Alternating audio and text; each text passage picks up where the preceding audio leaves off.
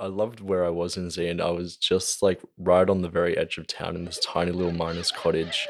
It was absolutely adorable. It was yellow weatherboard, and I had just uh, basically the neighborhood was just full of stray chickens just wandering around, and a cute little cat, and all these roosters, and um, the native hens of Tasmania.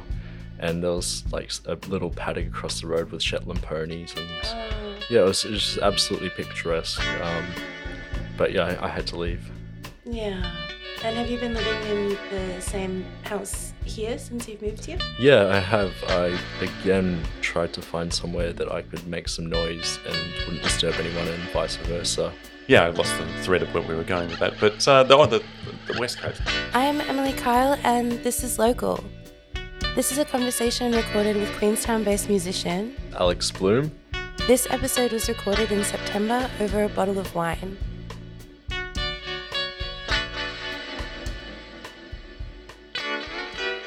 I feel like we should start from when we met. Sure.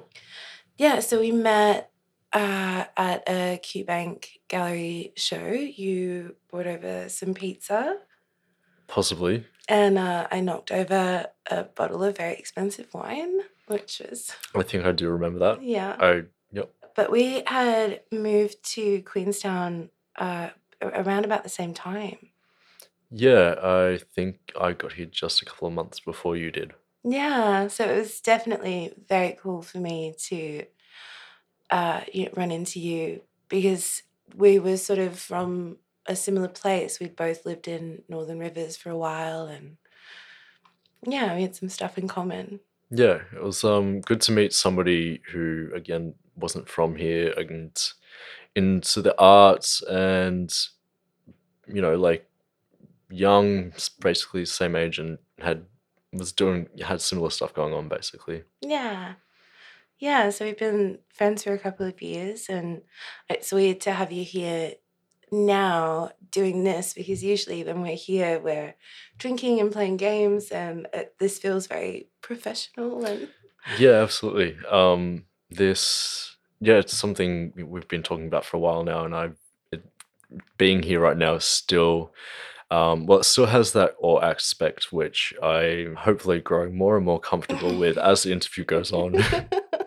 yeah, it's pretty it's pretty surreal when you've got the microphone in front of you. For sure.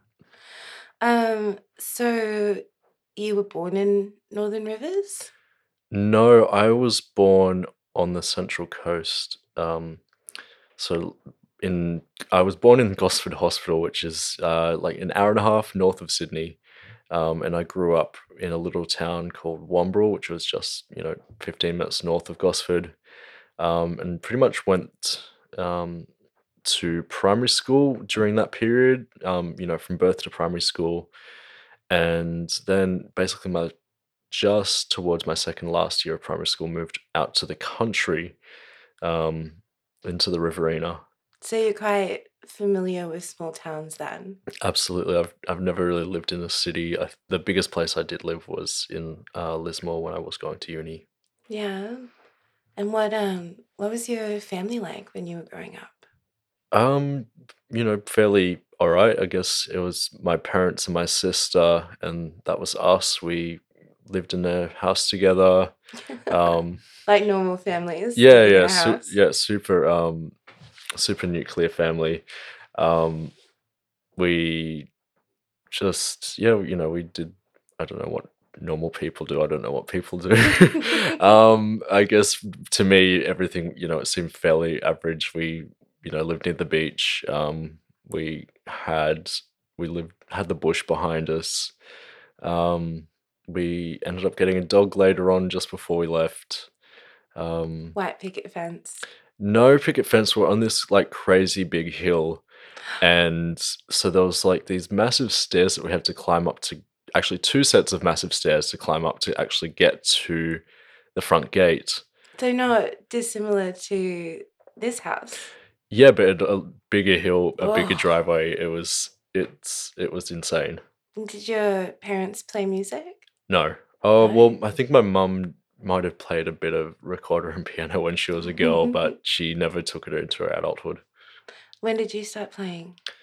I actually I brought um a pair of bongo drums into class today and I realized that those are probably um well it's the oldest instrument I believe I own and started playing on. So I got them when I was a kid, but I guess when I really started playing music was when I got the guitar at probably age 11 or 12. Um I think year 7 at school I started playing guitar. Yeah. Was that something that was offered through the school or outside of school? Um, basically, we had a private tutor would come into school, and during like recess or lunch breaks, we would sort of duck out and have like a little 20 minute, half hour lesson with him. Um, and that continued basically throughout most of my high school um, life. Eventually, he wasn't teaching at the school, but he would teach from home or in a community building. And you know, I kept seeing him up until I moved away and went to uni. So it was a bit of a long term relationship that you had with your teacher. Yeah, absolutely. I I guess yeah, for all of my high school years, I was seeing um, this one man called Tim, Mm. who taught me, you know, quite a lot of stuff on the guitar, starting from you know easy stuff that I wanted to learn, you know, some simple punk rock riffs and stuff like that, and then actually trying to teach me, you know, like folk scales and blues scales and things like that, and all the chords, and um, yeah, that's sort of my base. And so what what went on from there? You went to uni to study music? Um, yeah, yeah. So when I graduated high school, I went up to the Northern Rivers and lived in Lismore and went to the university there and studied contemporary music.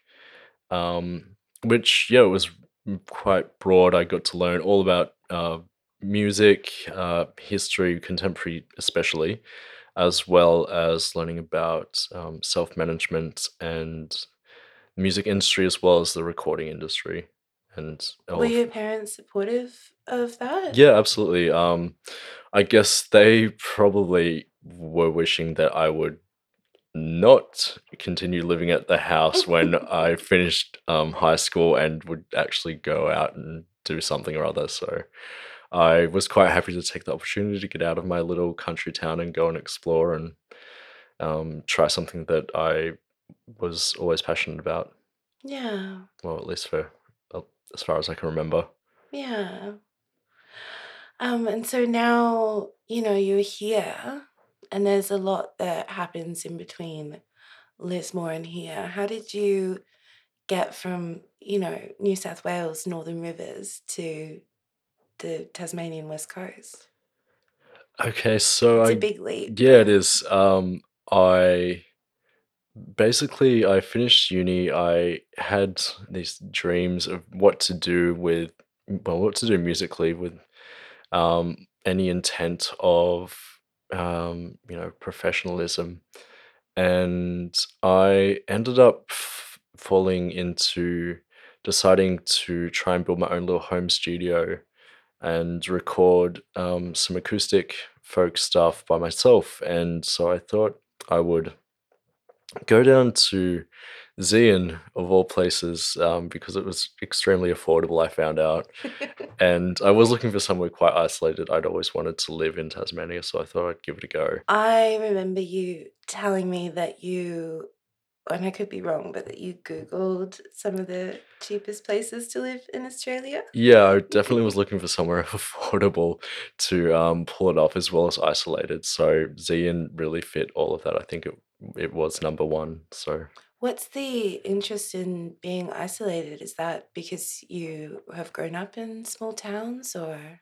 I figured it would be somewhere where I could make noise. I wouldn't be disturbing anyone. Plus, there would be very little disturbances from anyone else, and um, I would have the time. You know, less interruptions, less distractions. I would be out there in that um, intimate, lonely place just to work on my craft, and um, yeah, that was that was really the core idea. That was the dream. Yeah, the dream. But what actually happened?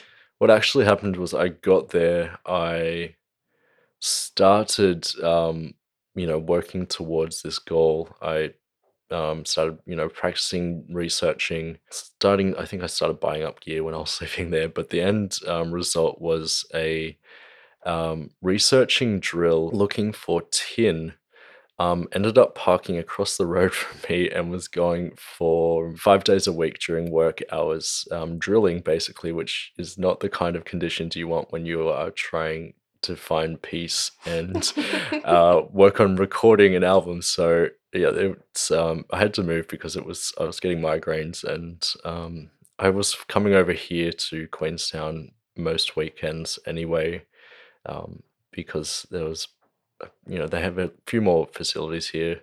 I started to get to know some people here, so I ended up moving here, and I've been basically where I am since then.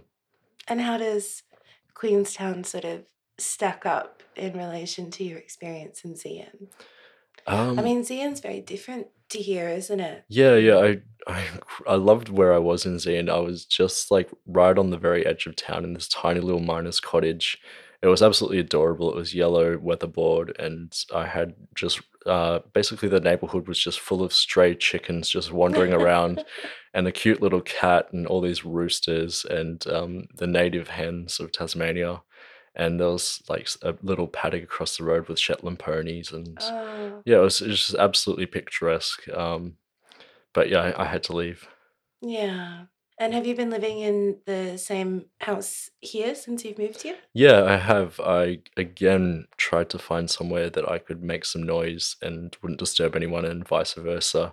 Mm. Um, and I ended up finding where I am now, and I've got a beautiful view of Mount Owen, um, just off the edge of town. Um, the bush behind me again, so no disturbances there. Um, a big vacant block in front of me, a vacant block to the side of me, and a lovely neighbor. So I, I think I've got it pretty good. Yeah. Yeah, it's a beautiful spot. So, really, I'd like to know what kind of music are you passionate about making?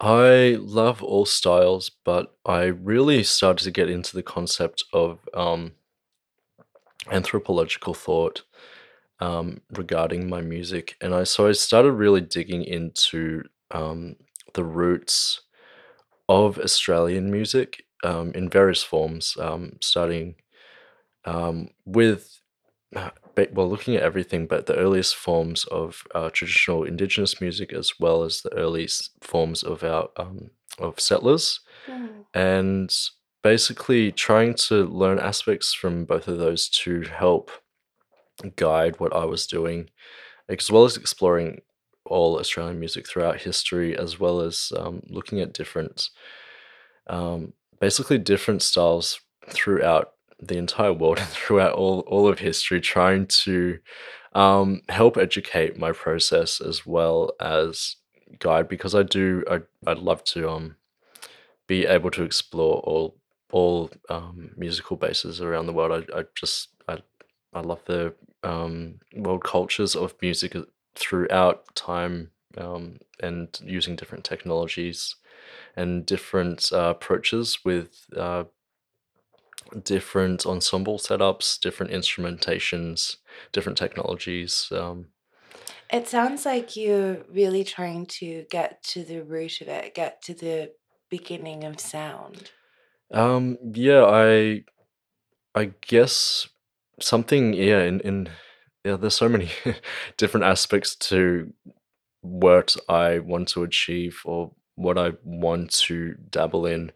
I I guess I find uh, a lot of it very interesting as much as um, starting with a familiar base, I guess, to get try and get something I think I should know by now, right? And then and then um, go from there and in every possible direction um, with some sort of logical approach. So you're trying to mix uh, tradition with contemporary music? Uh, yeah, yeah. Basically, um, as as a lot of people do, um, they learn from from the past and present and find their own ground, find their own footing in that space, and go with that. And I hopefully um, won't get washed away by um, trying to take that step. You know, what I can't stop thinking about is when I was a little girl, I think the first instrument that I ever played were those uh, beautifully polished sticks, and all of the children sit in the circle, and we've got the sticks and the triangle, and you're there just trying to make a, a basic beat. Yeah, yeah. Um, I think learning from rhythm is one of the most.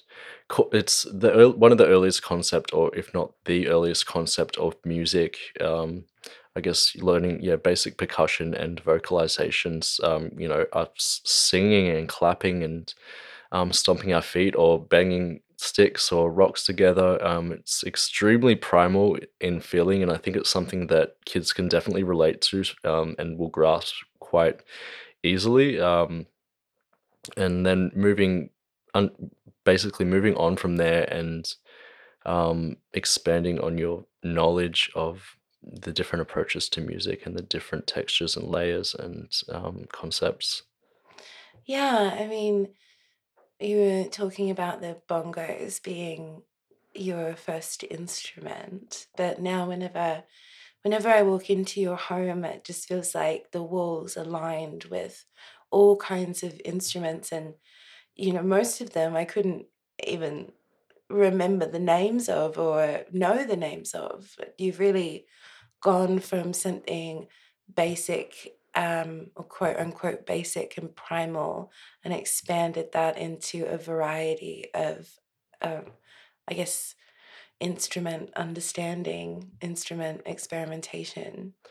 Um, yeah, absolutely. I I try I try to learn a bit from um, wherever I visit, or um, and and trying to learn a, a lot of different instruments. I guess I've like I've had my head um, directed at the moment towards learning about early um, Australian music. So I've been trying to take up a lot of the instruments that the people were playing in those times. So I've been trying to learn some of Australia's indigenous instruments, um, the didgeridoo and clapsticks, um, as well as uh, settler instruments, um, the accordions and the violins and the banjos. And um, I've been trying trying to grasp um, the fundamental aspects and the core foundations of where to go from there, basically. I remember when I was small, uh, there being um, a story about uh, women not being allowed to play the didgeridoo, the didgeridoo. Uh, that it was um, something that was specifically for men, and I, I don't know. Does that rule also apply to white folks? Or Um, it really it's it's um debatable depending on the person you speak to. I think everyone um, has a different idea on that subject, although in certain ceremonies, I do believe um Uh, is it? Yeah, is it dependent on um, the music that you're making with the instrument? I think it's a lot to do with the setting. Hmm. Um, there are obviously special um, rituals that are, do involve the instrument that are not um, that are, are really directed to be played um, by certain people for those purposes. And um, but up, apart from for playing for your own pleasure, I think a lot of um, people these days, elders and uh, past and present and future would often say that um, it is okay for everyone to play um, for their own joy.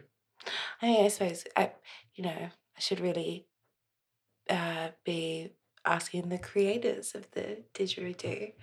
Uh, but it is, it can feel a little bit like a complex um, topic of conversation uh, because it's it's so important to respect our communities, our indigenous communities. Absolutely. Yeah, but to I, I just because when when I was young, um, I when I was very young, I lived in Western Australia in a predominantly Indigenous community. Um, so there was a lot. There was there was so much infused into that conversation when I was a little girl, and it's definitely something that I uh, am not as versed in now. Something that I really love is that whenever you come over and play music, you're playing songs that I haven't heard since since I was young, like Waltzing Matilda, you know, the uh, th- talking about Swagman, and I just it, it's so refreshing, but it's also I don't think I've met anyone who is as interested in that genre of music as you are.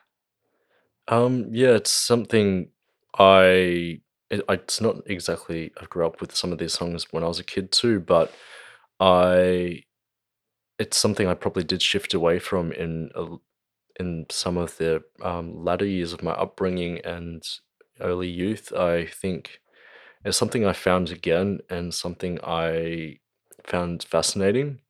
Um, Why?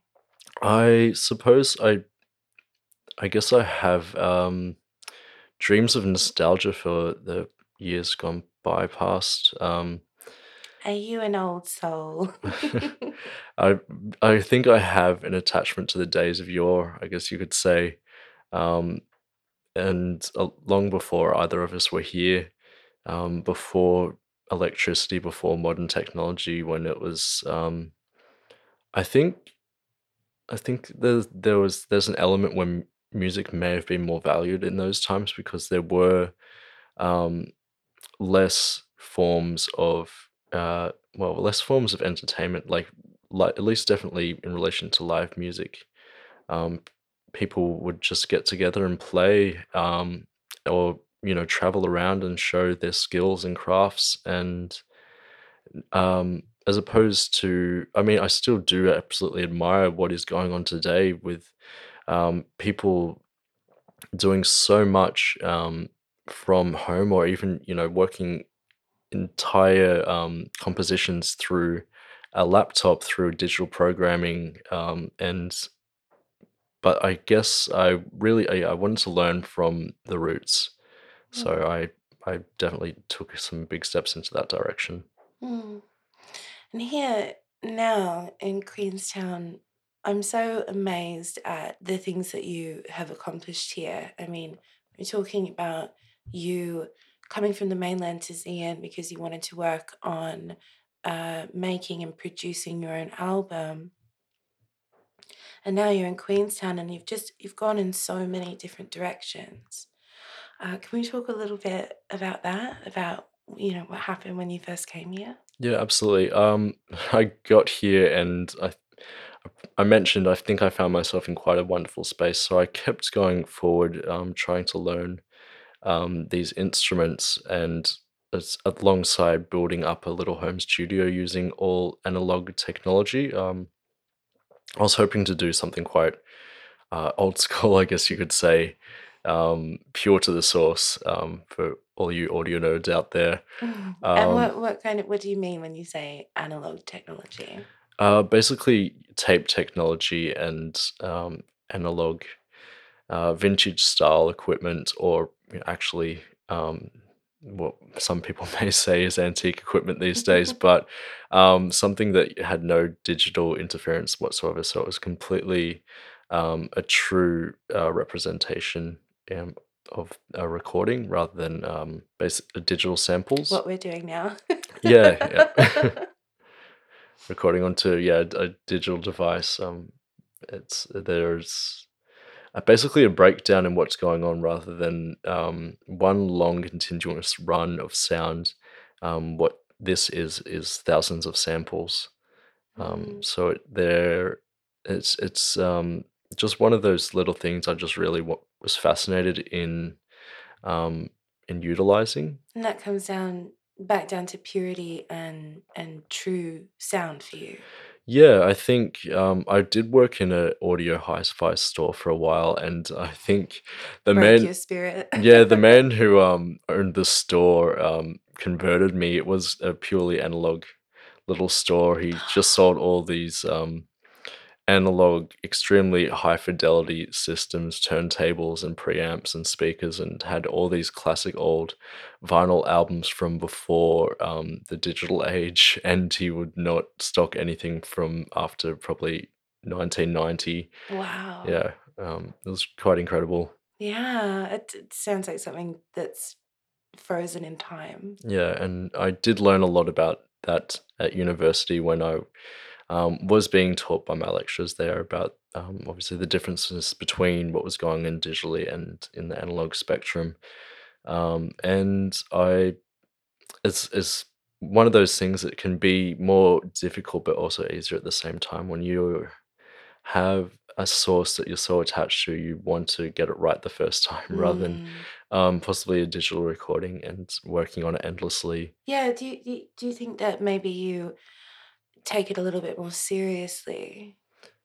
um yeah maybe i maybe it's it's one of those things it's almost like you can take a beautiful polaroid photo Mm. and it's so quaint and lovely straight from the start and if you might take a digital photo it's something you can endlessly edit Mm. um and you're Or to you take a Polaroid photo and it's just shocking, yeah well and there's nothing you can do about no it. no you start you start again so it's one of those um yeah it's, it's just a completely different process Yeah, it's something that you really have to, um, I guess, invest in in more ways than one because you know we we were talking earlier about how just how expensive these materials can be as well, and how you get from analog to digital. uh, That's so it's not you you're not just investing your money, you're investing a lot of time, a lot of energy in a process that is a lot slower.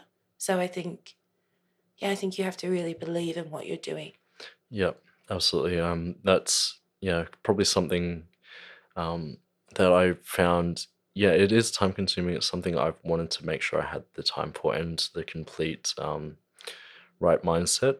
I so it's um, something that I've had to put on the back burner now, Mm. um, but something I would like to get um, get a foot in eventually, very soon, hopefully.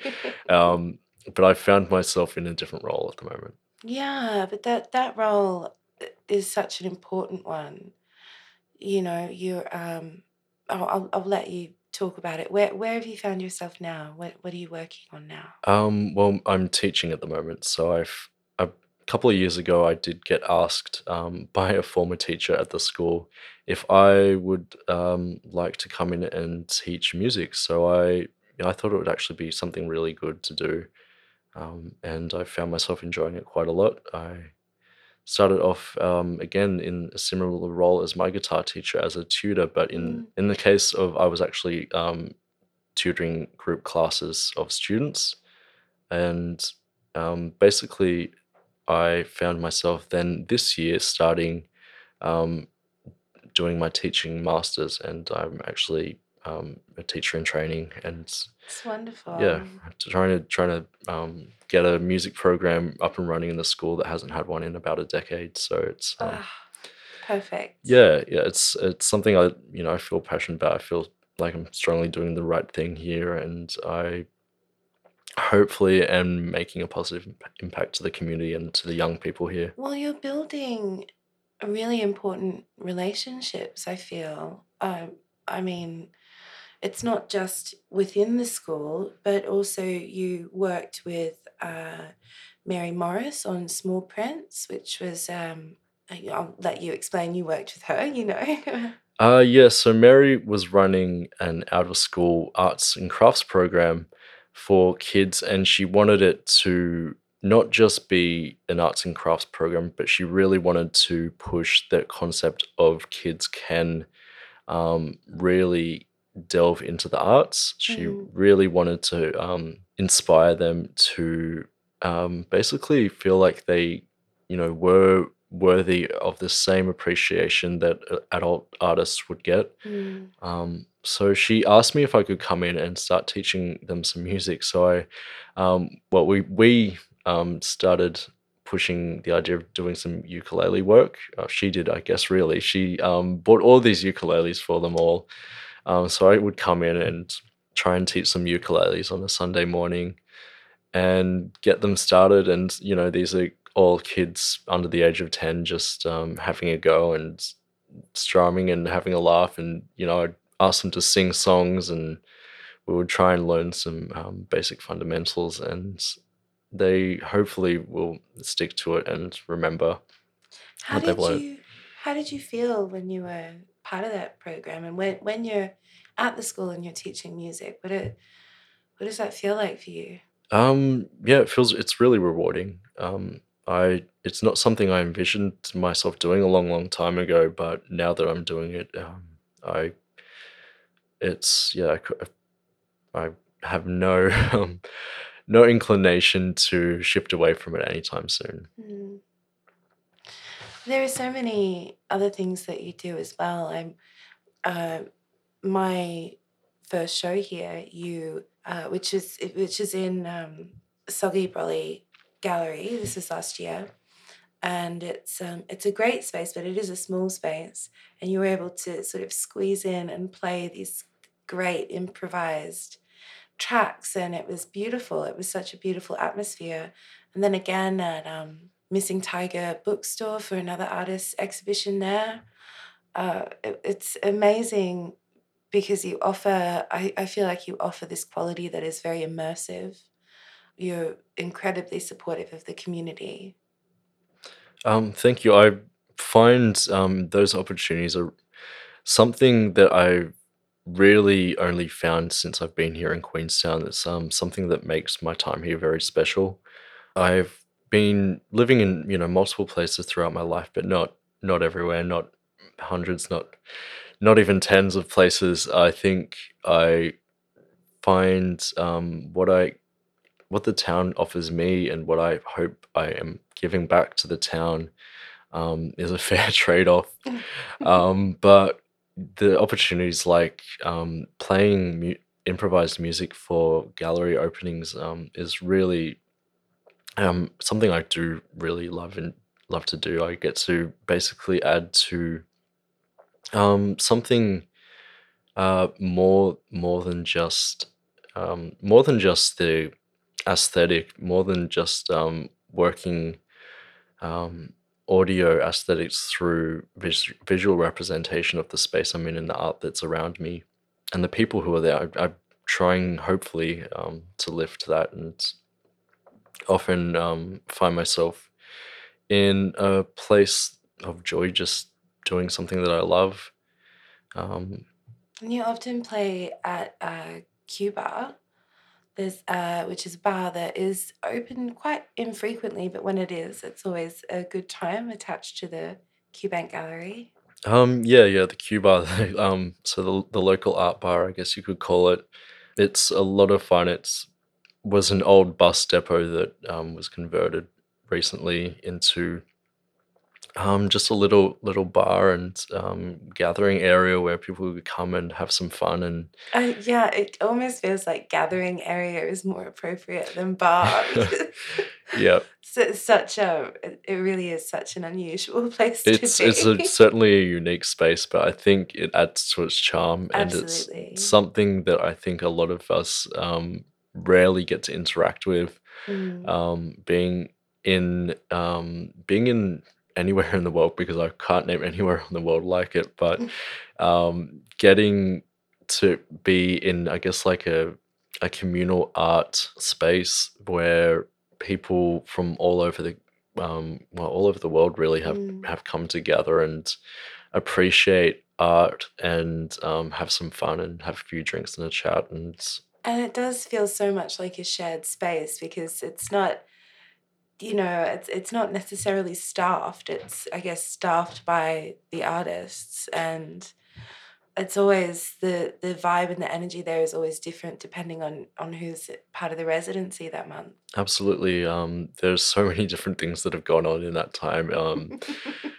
just seeing, um, yeah, I mean, those nights where we are doing um, live drawing or watching an artist basically draw on the wall with permanent texture, just um, wreaking havoc um, with um, some very graphic images of um, Australian animals ripping humans apart, um, as well as basically all of the local characters around the bar, again with textures just going nuts on trying to create art.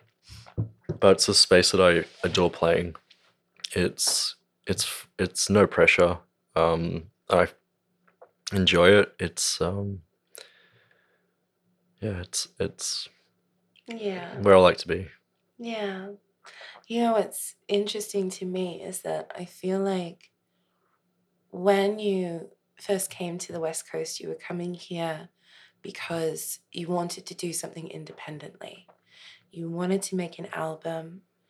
Uh, you wanted to do that off your own back. And then, you know, all of a sudden you find yourself dropped into this community that you're an incredibly supportive part of. And there's less emphasis on you alone, you independently, and more emphasis on you as a part of the group. Um, so it, it is really interesting to see that shift happening. I would love to see you spend some more time making personally. Um, yeah, it is. It's it's amazing. Um, you can feel so so alone um, at times in your life, but then when you find a community that responds to you like this, um, it's really quite. It's so welcoming, um, and to interact with so many of the people here in town and who have helped me and given me um, roles to fill and um, ways to give back. It's it's been um, yeah. It's sometimes it can be just an absolutely amazing or inspired um, process to to um, to swallow. It's it's I guess that's that's life when you find find your feet somewhere and um, Do you feel like you have found your place in the world, at- least for the moment? I yeah, I feel like I definitely could find a home here, but I'm not sure about my calling. I Mm. um I could find my hopefully um find myself anywhere in the world and hopefully I, I would love to get the same welcome as I've gotten here. I don't think I'm quite ready to stay still. Mm. Yeah, I can understand that. One thing, one story that I'd love for you to tell before we wrap up is that wonderful moment that you had when you were in Vietnam. Do you know the one? Um yeah, you've asked me about this before. I I guess it, it was only a very brief um time and it was only I just love, I just love this story. I I found myself in um, a small village south of um, Ho Chi Minh. It's yeah, it was it was really it was absolutely lovely, completely traditional little village, and I ended up finding these musicians who were all quite elderly gentlemen, Mm.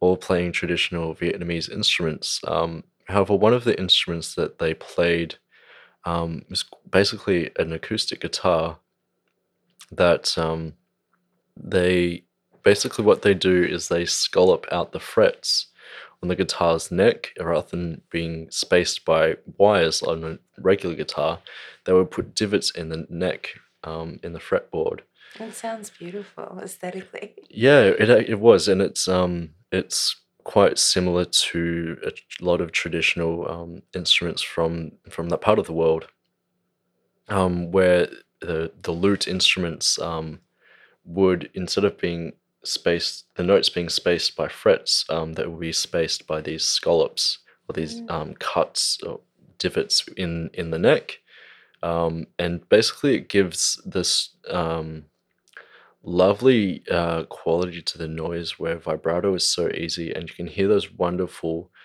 uh, notes that are easily easily the pitch is raised and lowered and um, in such a short time um, and it gives this lovely i guess um, if you described it um, a, a transdescent effect um, that uh, it's it's so common in a lot of east asian music Mm. um, and and they've adapted that to the guitar, and it's become quite a staple instrument now in uh, folk ensembles Oh, in Vietnam. Yeah, yeah. Since I guess um, uh, I get the acoustic guitar made its way to Vietnam probably in the last hundred years, or at least found its popularity there, and local adaptations have brought in this new system, um, which uh, basically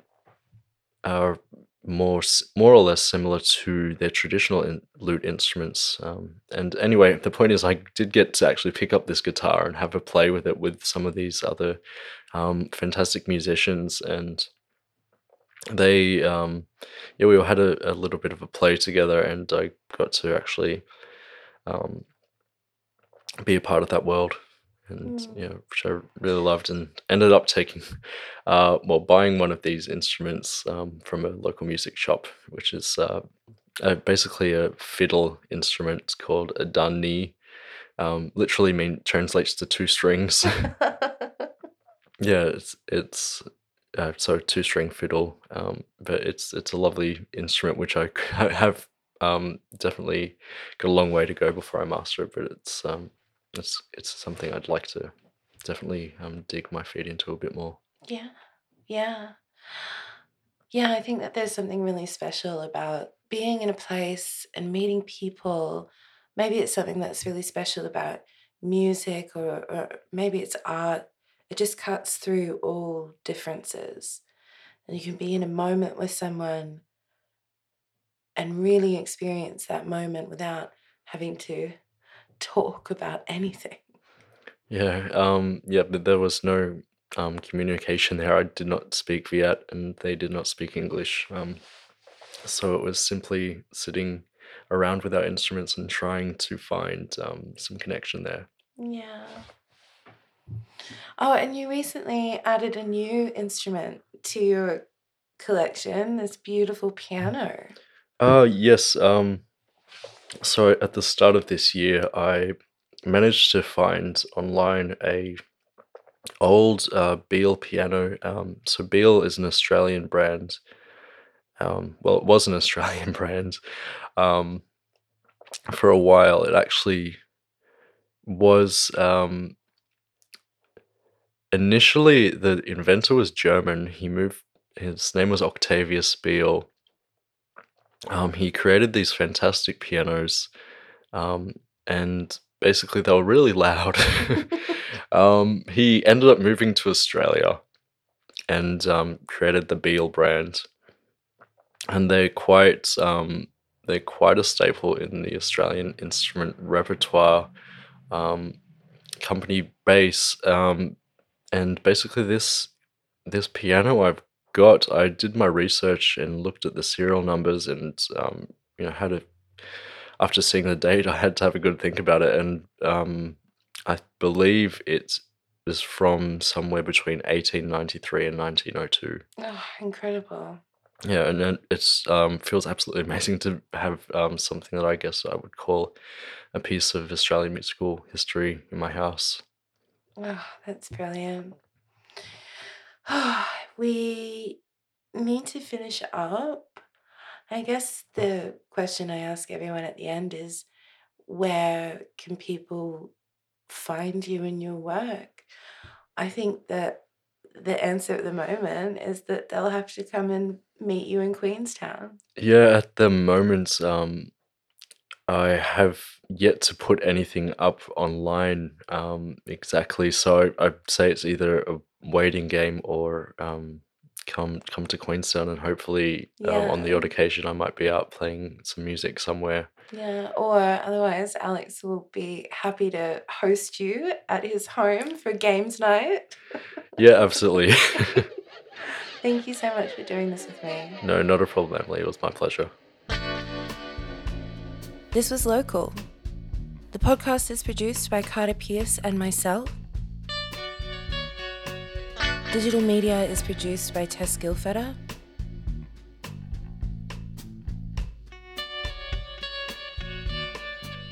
Our artwork was made by Gigi Gords. The podcast is funded in part by the Regional Arts Fund and the Unconformity Festival. Um, yeah, it is. It's it's amazing. Um, For more information on the podcast and its guests, please go to localthepodcast.com or local the podcast on Facebook and Instagram.